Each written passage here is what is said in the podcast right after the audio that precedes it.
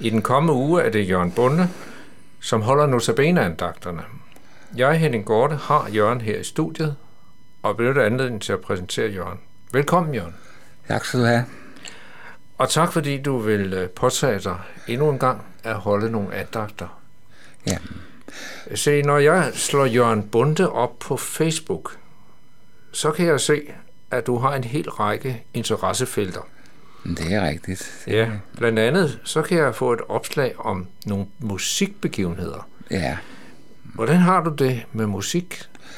Jamen altså, jeg er- er meget glad for musik, og det er forskellige genrer egentlig, som jeg, altså, som jeg godt kan, kan, kan se noget i. Og, ja, altså jeg har også meget musik liggende på CD'er og bånd ja. derhjemme. Er det klassisk musik? Ja, det er i høj grad klassisk musik.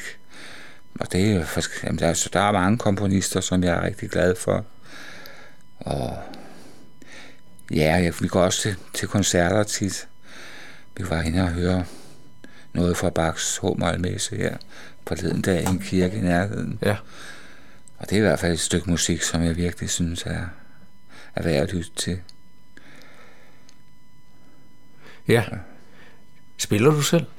Nej, jeg har ikke, det er aldrig rigtig blevet til noget. Jeg har, jeg har spillet violin en gang. Har du det? Men altså, det var dengang jeg stadig, før vi flyttede til Aarhus. Ja. Så ligger det tilbage Så til du min har barndom. gemt øh, violinen af vejen? Nej, ja, det, jeg har den ikke mere. Nej. Altså, jeg har også, jeg har også gået til det aftenskole klaver, men det er jo også det, når man ikke selv har et klaver, så får ja. man ikke øvet det. Nej, nej. Så Men det, man kan jo sagtens nyde musikken, så man Ja. ikke selv spiller. det er rigtigt Ja. ja. i hvert fald. Men, men du er interesseret også for noget, der, der er en helt anden verden nemlig. For du har et ja. opslag om forholdene i lande, hvor, og helt konkret, det er tre kristne ledere, mm. der er tortureret og dræbt.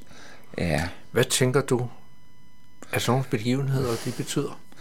Jamen altså, for det første, så er det jo grusomt at høre. Altså, det er klart, man får jo en følelse af både ja, sorg, af sørgmodighed, ikke? Og sorg på, på vegne af de kristne, det går ud over. Og en magtesløshed, fordi det foregår jo tit i lande, hvor man ikke rigtig kan stille noget op. Muslimske lande. Nej, det må jeg ikke sige. Mm. Ja. Øh, lande, hvor det kan være meget svært at være en kristen og hvor der bliver slået hårdt ned på folk, der bekender sig som kristne. Og samtidig har jeg, kan jeg jo også se, at det står jo i Bibelen, at vi får ikke lovet andet end modgang og forfølgelse, hvis vi bekender troen. Det står der højt og tydeligt Ja, jeg kan nævne, at for, jeg kan nævne for eksempel for et af Timotheus brevene, for fuld bliver en vær, som bekender sig som kristen, Ja. eller som holder mit ord. Har du, har du indtryk af, at det blev mere intenst nu, eller er det fordi, vi har bedre kan man sige, kommunikation, og vi hører mere?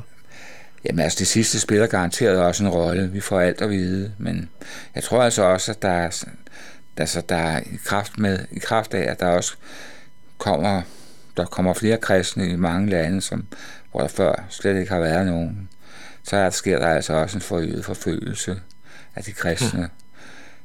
Det er jo ligesom en trussel for andre religioner mange steder, Ja. at kristendommen vokser, og det medfører, tror jeg bestemt også, forøget forfølgelse. Ja. Men jeg tror altså også, det andet spiller ind, at vi Ja. hører. Vi får alting at vide nu om dagen. Det gjorde man ikke førhen. Nu nævnte du godt nok, at det kunne være i andre lande, men jeg ved også, at du har engageret dig i noget, en sag, der kørte i, i Danmark, nærmere ja. betegnet, fordi den er jo kendt fra medierne i maj her, Ja, øh, hvor, hvor nogle personer blev forfulgt af nogle andre personer i medierne osv. Ja. Øh, ja altså, hvad betyder det for at engagere dig for? Det, det er nogle begivenheder, hvor mennesker mm. uretmæssigt kommer i klemme. ja.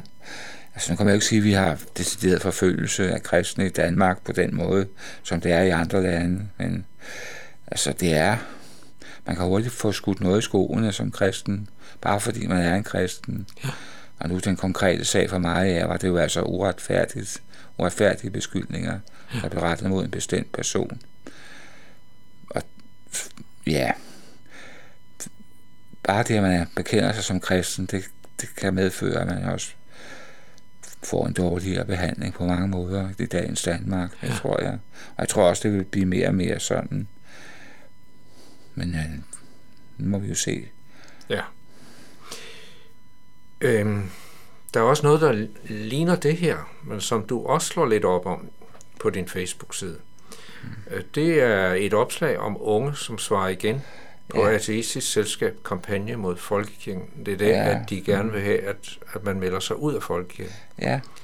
Øh, hvad får dig til at lægge sådan noget op på Facebook? Ja, det var måske i høj grad også, altså det som også var sagen, det var, at de der artistiske selskab, de, altså, det er ligesom efterlyset, hvorfor folk tror på, på Kristus i dag.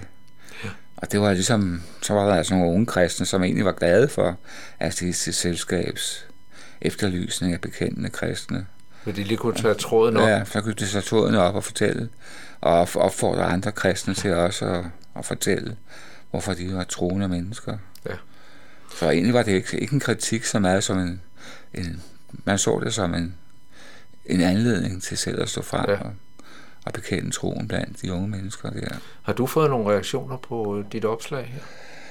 Ja, ja, altså, ikke udover, at der har været nogle, nogle likes og sådan noget. Ja, der bare kigger. Ja, no, ja altså, nogen, nogen, der bare kigger, og nogen, der, ja, det der hedder likes, altså, ja.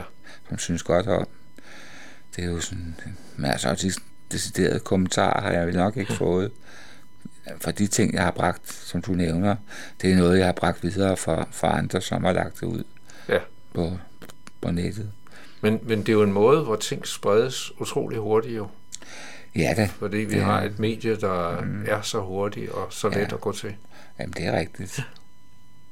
Men, men øh, der er også et andet medie, og det er faktisk, hvor man sidder lidt mere over for hinanden.